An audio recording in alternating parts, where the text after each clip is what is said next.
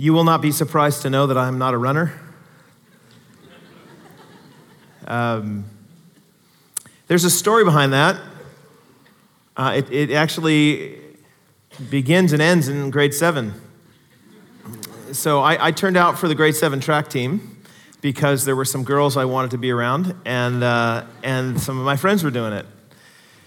And so before the before the grade, they don't take grade seven track that seriously. So before the grade seven uh, first track meet, we only had like two practices, and the practices involved mostly walking around the track, um, and you know being as near the girls as you could get, that kind of stuff. And so uh, we had the first the first track meet, and uh, it was at our school on the east side of Seattle. And uh, I remember the I remember the the the coach came and asked me what I'd like to run. And I was like, I, had, I don't know. He said, Are you a distance guy? And I said, Probably not.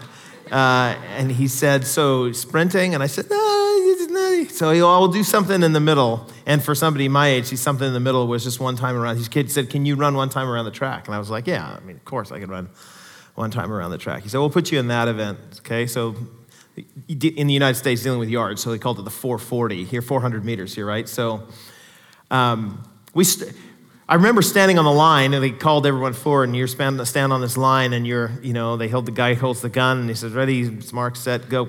And everybody takes off. And I immediately realized after about six steps that I was probably not going to be winning this race or anywhere near the back of the race.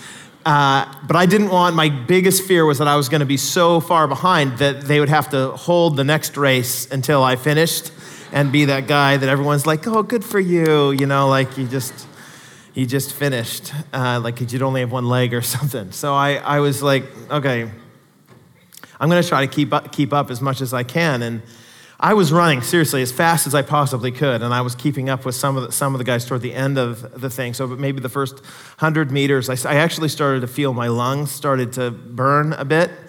And I thought, oh, I hope, I hope I can keep this going for the next three quarters of this thing. I got about halfway through and I started to feel my legs shaking a bit. But it was at the kind of when we rounded the turn to come down the back stretch that I, my, I was already quite a distance behind, but my, I, I, people talk about hitting the wall, right? That's the language they use, and I had not known what that meant before. It was like running, you feel like you're running in molasses. Well, that, that happened to me. I felt like I was in a dream where, you know, you're trying to run, and, but you can't, you're just staying in one place. And then, no, absolutely no joke, the entire side of my body shut down. It was like I had a stroke at grade seven, right in this moment. And I am not kidding. I fell over on the infield because the left side of my body just kind of tipped over. I'm so happy this was before Instagram, right? I can imagine it's like somebody shot me from the grassy knoll and I just went over, and I just, I do remember laying there on my side, not really being able to move because I was so tired and horrible, and my friends were laughing at me, and so I've never run again. Um, that, that idea of, of running a race, though, is a, is a common image that's used in the scriptures to describe the Christian life. So if you're a believer in the Lord Jesus here, your, your life as a Christian is described by many of the biblical writers as, as a race. It has a beginning, right? You come to faith in Jesus at some point, you pray to receive Christ, and you get baptized, and then you start this race out, and you and you have a there's a middle to it, and then there's a definable end when you die or Jesus comes back, right? So this this is considered a, the, the great race of faith. And so you have language in the scriptures that point that direction. Hebrews 12, verse 1. Therefore, since we're surrounded by such a great cloud of witnesses, let us throw off everything that hinders and the sin that so easily entangles, and let us run with perseverance the race marked out for us. 1 Corinthians 9 24, the Apostle Paul writes, do, do you not know that in a race all the runners run, but only one gets the prize? Run, Christian, in such a way as to get the prize. Everyone who competes in the games goes into strict training. They do it for a, a, crown that will not last, but we do it to get a crown that will last forever. You're in, you're in a race, run to win. And that's why you have these posters all over our church with these images on them with people sweating and run to win. And that's because this sermon series that we're just kind of getting into, this is the second week, and it is, is about the necessity for you to continue running the race in order to finally get the prize. Because the question that is raised among many Christians, rightfully so, is what happens if you start the race? You know, you, you, you get baptized, you pray to receive Jesus, and you're going for a little while, but then you stop and people, you walk away from the faith. What do we say about the eternal state, the destiny of those people? Will they stand before God one day and hear his commendation, well done, or will they hear his condemnation? I never knew you. The theological language that we're working with here is, is, is, the, is the word of apostasy. What do, you, what do you do with the problem of apostasy? Somebody who starts but doesn't finish is called apostate. Well, we aim to answer that question through just studying several passages. I got to tell you, there are so many passages of Scripture, especially in the New Testament, that deal with this issue. Every book of the Bible deals with this particular issue at some level or another. So we have selected some of the key ones out, and we're going to be studying over the next few weeks. Today, we're going to be studying Colossians 1 21 to 23. Now, this passage is so great. Imagine that if I came right now and closed my eyes and I, I just kind of just spun around and I pointed to somebody in the room and I said, Come up here.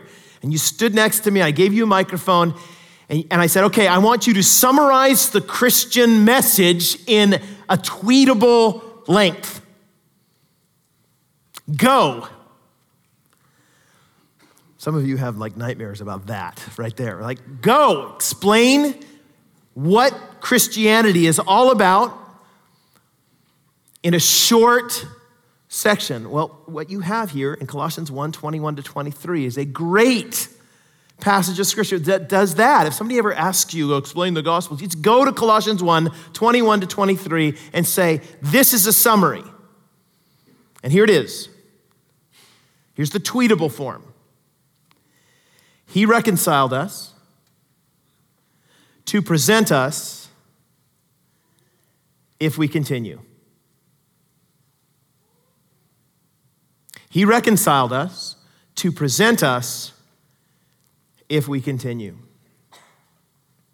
You'll see as we go through this passage, those are the big, big ideas that he's working with here. So, the first of those, okay, he, re- he reconciled us.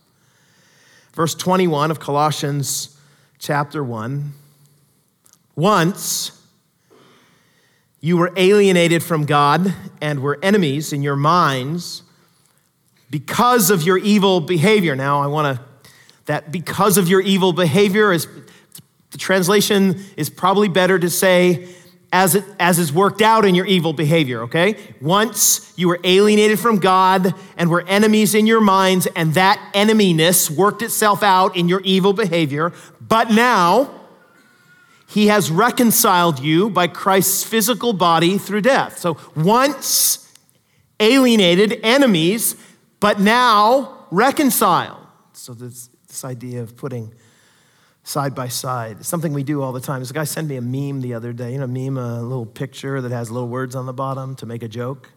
He was a guy who works on our staff. And that was just before Christmas, and he sent, he sent me this picture of me when I came to Northview uh, 10 years ago and a good 30 pounds ago, right? When I first came, and then me now. So side by side. And he said once and, and now. And on the bottom, it, it said blown up like a balloon, question mark. So um, he doesn't work here anymore.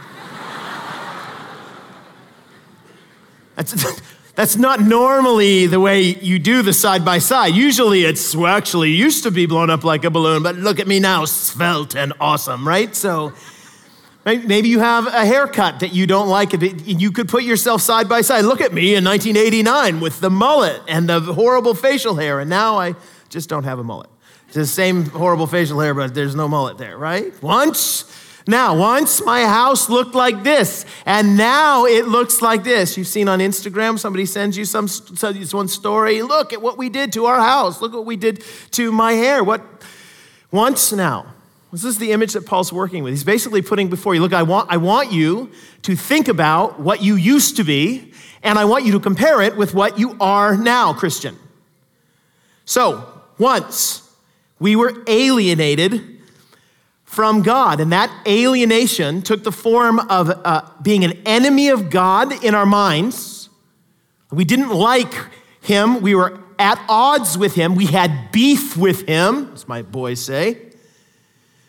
And it worked itself out in our evil behavior.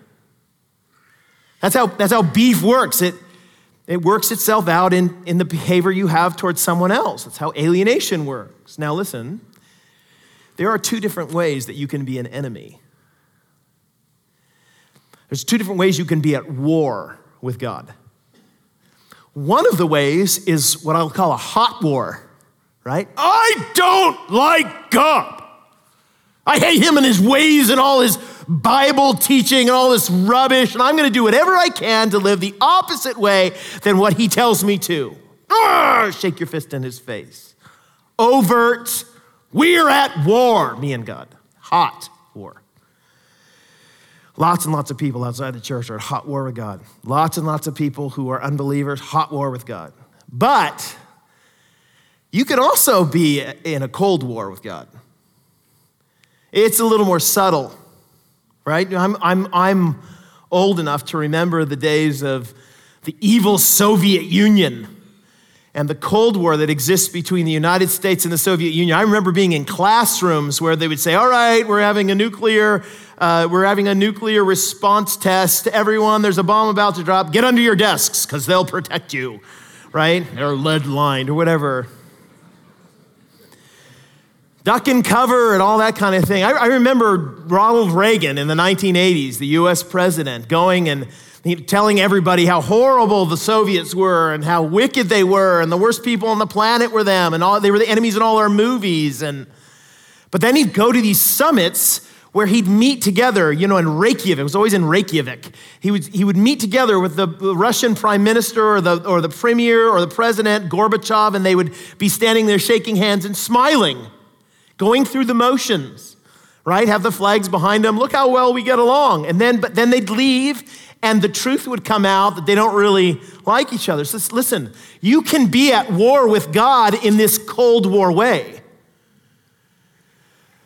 It's way more subtle. You, you might go to church, you know, do the handshake so everybody can see be, be involved in the religious setting, but still be at war with God because the moment you leave in your mind and heart, you're like, I don't want to do anything he says, but I'm just going through the motions because I'm tricking him and everybody else. So, so alienation with God shows up in a hot way and it shows up in a cold way. And what Paul's saying is everybody, whether hot or cold, were at one point alienated to him, enemies in their minds, and was working itself out in their behavior. You can tell by the way they're acting toward him.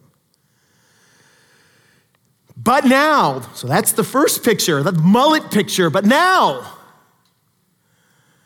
but now he has reconciled you by Christ's physical body through death. Notice, just notice the language. He, the subject, the actor in the sentence, has reconciled you, the object of the reconciliation. It does not say that you and he got together and had a mutual agreement on how you would both be reconciled. It does not say that you have contributed to your reconciliation very much. It says that He reconciled you, He chased you down. You ever had a disagreement with a friend? The one who is doing the reconciling is the one who's chasing the other down. Okay, so, so uh, when my wife and I were, were dating, she doesn't like to remember this story, so I like to bring it up don't tell her, okay? we were dating, and she was uh, she and I were standing in the in, in, in the room where I where I lived in a house with other seven other guys lived in this house. This house was disgusting.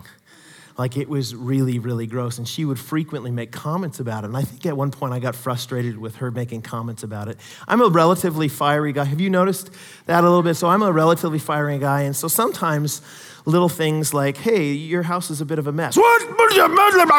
You know, I'll freak out about that kind of stuff. And we were having a discussion along these lines, which involved me and her crying. And so I remember she said, I am done with this. And she walked out of the room down to the car. Now, I didn't know what that meant.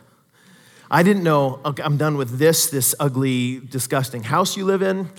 I'm done with this, this discussion, or I'm done with this, Jeff, this, right? so while she's going downstairs and getting in her car and she's peeling out, going backwards and going down, she was going to go down the alleyway that was behind our house so she could get out. It occurred to me while she was getting the car that, oh my goodness, this, like she might mean the third of those. Like I'm, I'm done with this, Jeff. I was wearing a pair of shorts. It was the middle of the winter, wearing a pair of shorts and a t-shirt, no shoes. And I ran out the back of the house. And I like, I can't remember if I grabbed my bike or I think there was a bike of the neighbors. I grabbed onto. I remember riding my crazy like down the alleyway as she was driving away. I was going as hard as I could. She had to stop at the stop signs. But I, I caught her. And I, and I hit the, the, the, the hood of the car. And I said, You're not leaving. Tears. You're not leaving. Notice, by the way, that I am the, I am the God character in this story. And that she, she is the sinful humanity. right? Okay, he's a better one. Doesn't involve me. You get the idea, though, right? The image of he, the reconciliation is something that God is doing for you. He's chasing you down. The God of heaven, who you've wronged and rebelled against, cold or hot, shake your fist at him in one way or another. He's the one who's chasing you down. I was at a, the funeral here at, at, our church a number of weeks ago uh, where Vern Heidebrecht, who is the great pastor of this church years before I, I got here, wonderful man, they were celebrating his life. He had just passed away recently, and his granddaughter, who, uh, who lived with Vern and his wife Carol, they, she lived with them for a number of years. His granddaughter was standing up and describing her grandfather, and this is one of the ways she, she said, she said, there was one time where I was so sick and tired of living with them, with everything, and I didn't want anybody telling me what to do, and so I just took off out of the house right, with my stuff packed, and I'm walking down the street. I'm done with all of you people, right? Shake your fists and back. And she said, My, my grandfather, Vern, he, he, he was in bare feet, right? I, pajama type thing. Like, you know, he was just nothing. He was walking right behind me as far as I was going to go. He was walking behind me just saying, I love you. We love you. Come home. Come home. So, who's doing the reconciling there? Dad is. Who does the reconciling? God does. While we were yet sinners, Christ died for us. While you were running away, chasing you down.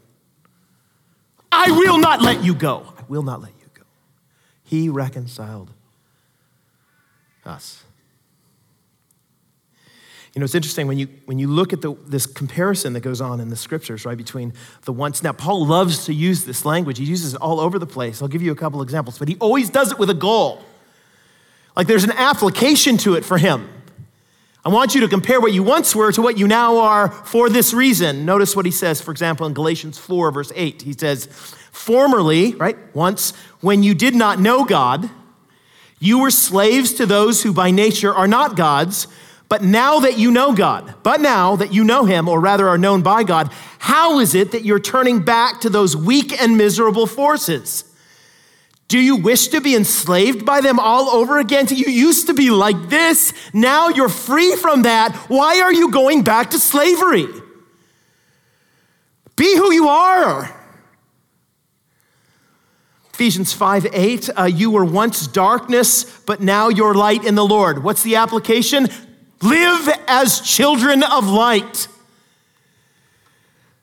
Don't live like you formerly were, live like who you are now be who, be who you are. You can imagine if you went to the slums of Brazil and you went and grabbed some person and said, Listen, I want to take you and I want to place you in this house that I've purchased for you on the other side of town. It's got several bedrooms and it's all yours. You hand, you show it to them, they walk around, they're stunned in awe of your generosity. You chased them down. You've given them this gift. You hand them the keys and the deed to the house, and you say, Isn't this great? They're in tears. Yes, it's wonderful. The next morning, you show up at the slum where you pick them up, and you find them living in the same squalor they were living in before. What would you do? When you grab them by the shoulders and say, What is wrong with you? You don't live here anymore. This is what you used to be. Now you own the house. Be who you are. Christian, be who you are. If you're free from sin, live as free from sin. If you are an adopted child of the king, live as an adopted child of the king. O prince and princess. Oh, but I'm so worried. Why are we so why so worried?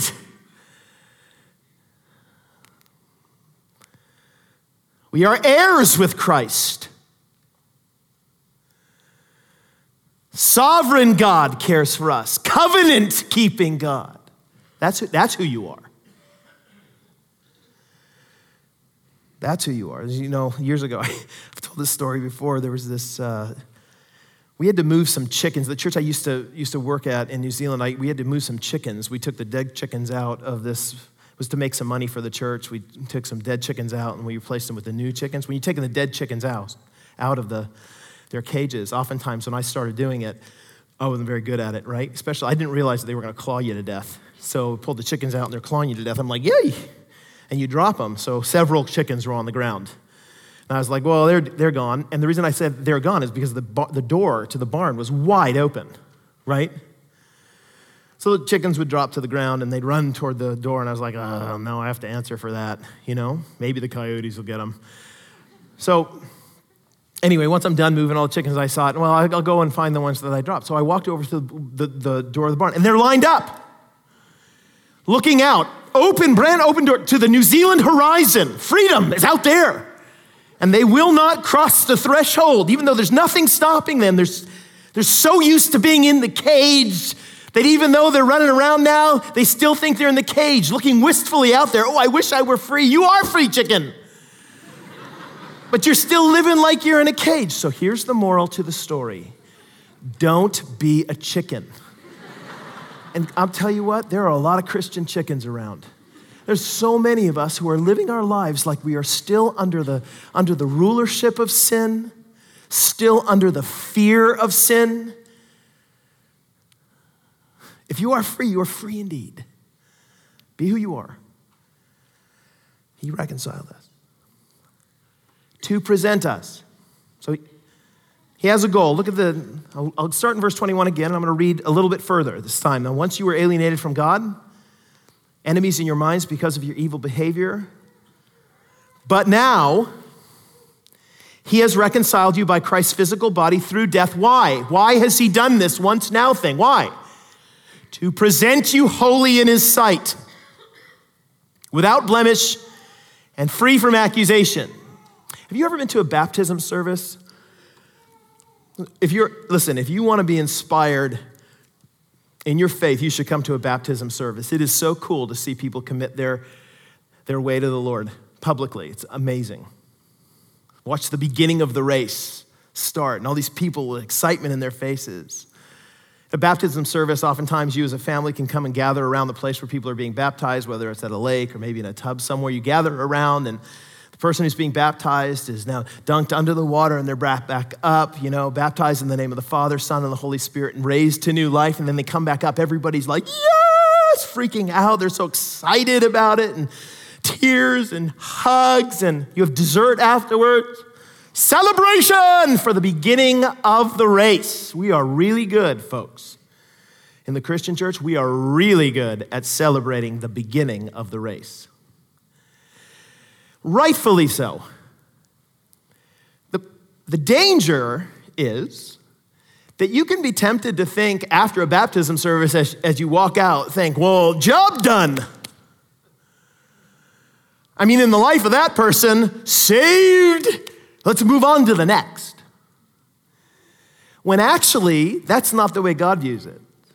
God views it as the beginning of the race with a lot more race to go. It, the beginning, quite honestly, of the renovation. He, he didn't save them just to save their souls for heaven. He didn't save you just to get your soul into heaven. He saved you that he might renovate you. He saved you that you might be holy. And he's working toward making you blameless in his sight so that he will present you one day as the finished article you get this in several places in the scriptures. Ephesians 1 4, uh, he chose us in him before the creation of the world. Why? To be holy and blameless in his sight. Ephesians 5 25, husbands, love your wives, just as Christ loved the church, and he, Christ, gave himself up for her. Why would Jesus give himself up for the church? Well, to make her holy cleansing her by the washing with water through the word, and to present her to himself as a radiant church without stain or wrinkle or any other blemish, but holy and blameless. Like when he, when he got you, when he got his bride, she wasn't much to look at. But over time, he's developed her into a magnificent creature. Do you, do realize that there will be a day where, after God is done renovating you, he will present you to himself, and he will say, in heaven, all the people will come around and he will say, Do you see this one right here? Bit of a mess when I started, but look at her now. Magnificent. For all eternity, you will celebrate this renovating God who wouldn't leave you alone, but sought your renovation. We have a good friend who uh, was part of our church here for a number of years. He was one of the elders here, and he moved up to Kelowna. I remember when he moved up to Kelowna, he said, You, Jeff, you got to come and see this house that we're, we're going to buy. And I was like, Oh, he says, He's got this magnificent view. Okay. We went up and, and looked at it with him, drove up and through the woods forever, eventually came out on this, some street somewhere. And uh, I, I, looked at the house, and guys, there's no house. Like it was just a, a couple of like pillars with a roof over the top and like tarp, tarp over the side of a lot of the stuff. Apparently, it used to be, it, it was a, a, Hells Angels gang hang, hangout for a number of years. And so I walked to the edge of it and I said, This is your house? He goes, Yeah, yeah, just walk inside real quick. Just be careful. There's a lot of bats in the upstairs, up in the ceiling there. We, we, we got to do something about that, he said. Okay, that's probably a good idea. You might want to start getting rid of the bats. He said, Isn't it magnificent? Look at the view. Isn't it magnificent? no, it's not magnificent at all. She's a bit of a mess. What are you going to do in the meantime? Well, we're, we're going to renovate, but we're going to live in a trailer just outside for next while. Okay, this will be great. Have you talked to your wife about this? Yeah, yeah, she's all on board. Okay, we'll see. Anyway, for the next couple years, live in the trailer, but I'd come back every once in a while, see this house. The next stage a little bit more was done. Next stage, a little bit more was done. Guys, I'm telling you, if you walked into this house right now, you would walk in and go, Oh my word, this is fantastic. Look at that view. Look at the handiwork, the magnificence of it. That's what it'll be like. Listen, you do realize that this is what God's doing in your life, right? Renovating you. Christian, he's, ma- he's making you holy. You, you say, Why won't he leave me alone? Mm, renovation. Why don't things turn out like I want them to turn out? Renovation. It's like God's after something in my life that I'm not after. Right, you're after comfort, He's after holiness. But there will be a day where He presents you and you will look at it and think, oh, oh God, you're magnificent. Hmm. So, He reconciled us to present us. If we continue, I gotta be honest with you, that one right there is probably not the one you would have included in the tweet. Paul does. He's pretty happy with it. If we continue. So I'll read the passage again. Once we were alienated from God, verse 21, and were enemies in your minds because of your evil behavior. But now he has reconciled you by Christ's physical body through death to present you holy in his sight, without blemish and free from accusation. If you continue in, now it says your faith here, the better translation here is the faith. If you continue in the faith, established and firm, and do not move from the hope held out in the gospel. That language of established and firm is really interesting. Those words are used in the ancient world to talk about buildings. So you have established and firm buildings, and then you have buildings that are not established and firm. In the ancient world, if you lived in a city there, it would be very regular occurrence for you to be walking down the street of your city and hear a distant crashing. And that distant crashing was apartment buildings just falling over. Very common. The ancient writers talk about this as, a pro, as an issue. Right? One day you might be living on the sixth floor of your apartment building, and then you're on the ground. Caused a lot, a lot of deaths, the building codes in those days. So th- there are the kinds of buildings that are not established and firm. And Paul's trying to get that your mind working there. He's saying, look, listen, some of, the, some of the buildings are built so poorly and they have such bad foundations, they just fall over. You don't want to be that one. You want to be the established and firm one. And the only way that you're going to be that way is you hold true to the faith, established in the doctrine. The, the Colossian church was facing a problem. The problem was false teaching. There were some, some people within their church who were saying basically this that, listen, all this stuff about Jesus is fantastic and believe in Jesus and grace alone and all. It's so great, so great. But God also wants us to eat certain foods like kale. Sorry, they didn't say kale. It's just a lot of people these days love the kale, and I think it's evil. But you, you need to obey Jesus and this other stuff. See, it's Jesus plus not having this or eating these things or not celebrating on these particular days. That makes you a Christian. Jesus plus, and Paul comes at this and says, Whoa, that's a different gospel. That's straying away from the faith that you've inherited. And if you guys go that direction, Colossian church, let me tell you, you are not continuing. And if you don't continue, then this once now isn't true of you. So, j- just so we're really clear here, the once now story, he reconciled us to present us, is only true of those who stand firm in the faith until the end of their lives. Little theology, okay? Um, when, you, when you deal with the question that I raised earlier, uh, theologically, what do we say about the apostate? What do we say about the person who starts the race and doesn't finish? Okay? There are three big views that the church has had over the last number of years. Okay, I'll give them to you. Ooh, a flip chart. Okay, so the first one is what I call decisionism. Decisionism is the belief that if you made a decision for Jesus at some point in your life, it does not matter what happens after that moment. It doesn't matter if there's any sign of renovation in your life. It doesn't matter if you finish the race. Starting is all that matters. If you prayed a prayer on one particular occasion and you came forward when the pastor said, Come forward if you want to receive Jesus, or raise your hand, or at the Alpha meeting at your table, or maybe your parents, if you prayed a prayer, that's enough.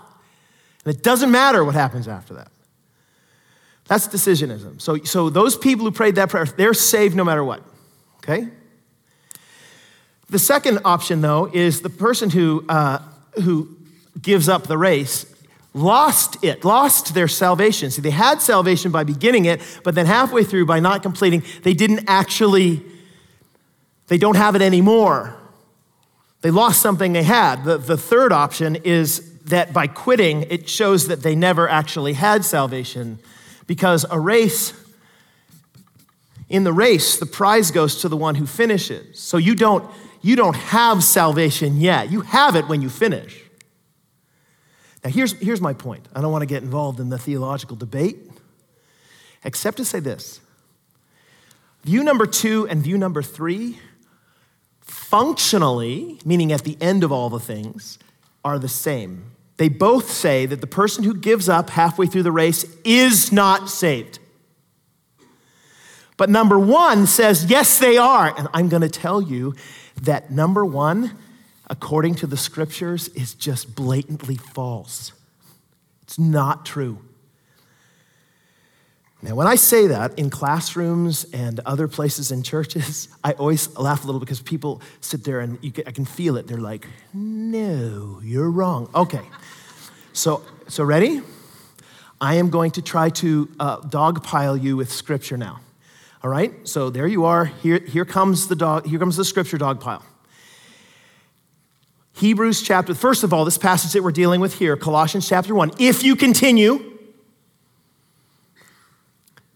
Hebrews chapter 3. The people, the book of Hebrews was written to a, a group of people who used to be Jewish and now are Christian, and the Christian church is being persecuted. And so a lot of the people are thinking, you know, if we want to save our lives, we just go back to Judaism.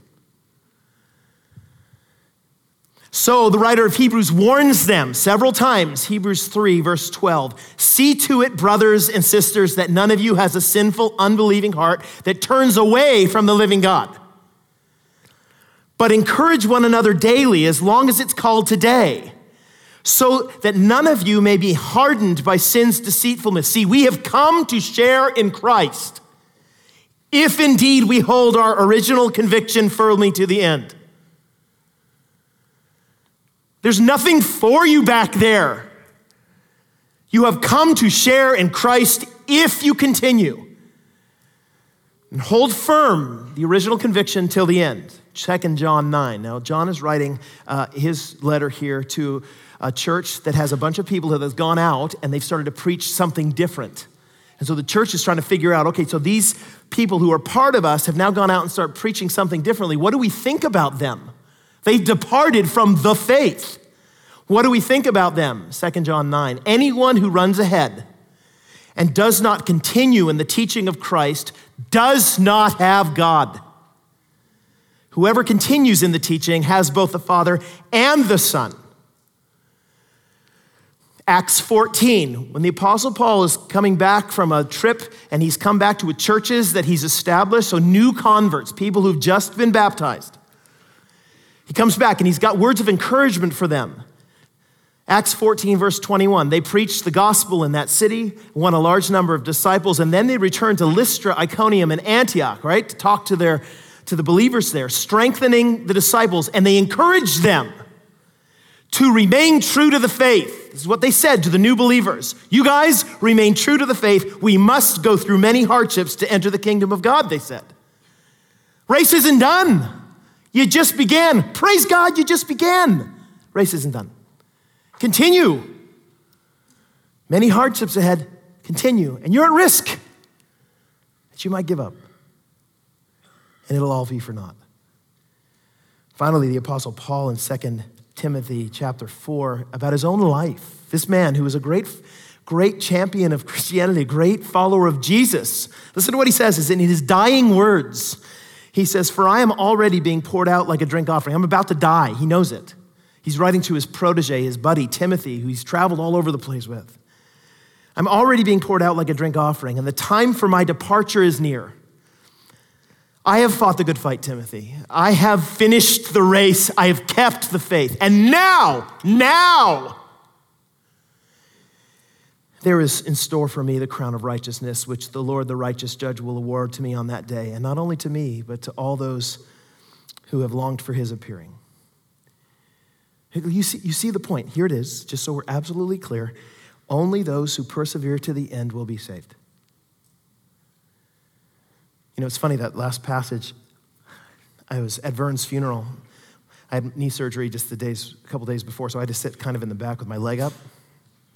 And when the service was over, I kind of hobbled down and I was going through the hallway to head back upstairs so I could put my knee up again. And um, one of the guys, I've, I taught classes on this subject several times around our church and other places. And um, one of the guys who was in one of my classes about this, it was like six weeks where we looked at every passage in the New Testament that talked about this. This guy who'd been in this class, he said to me over every, there's a whole bunch of people out in the hallway greeting each other and sharing memories about Vern. And this guy, he said, Jeff, he made it above everybody. He made it. He finished the race. That's right. He made it. He kept the faith. May that be said of all of us on the day of our funeral. He reconciled us to present us if we continue. Let me pray for us. Father, I'm, I'm so thankful for this passage of Scripture and for the challenges that it lays forth, and I know that I don't know, theologically, this probably raises all sorts of questions in the minds of people, and I pray that their response to that would be they'd come back, hear more about what it is that you have given to us here. Father, I'm convinced that you've placed these things in Scripture as a means to keep us in the faith, Father, that we will hear these words, take heed, and pay more careful attention to the salvation that is so great. So, God, I pray that you'd help us to not drift away, but instead, Father, pay that attention to it. Would you, by the power of your Spirit, make that a reality? And we're thankful for the promises of Scripture that say that you who began this good work in us will be faithful to complete it in the day of Christ. It's in that sense now, Father, we commend ourselves to you in Jesus' name. Amen.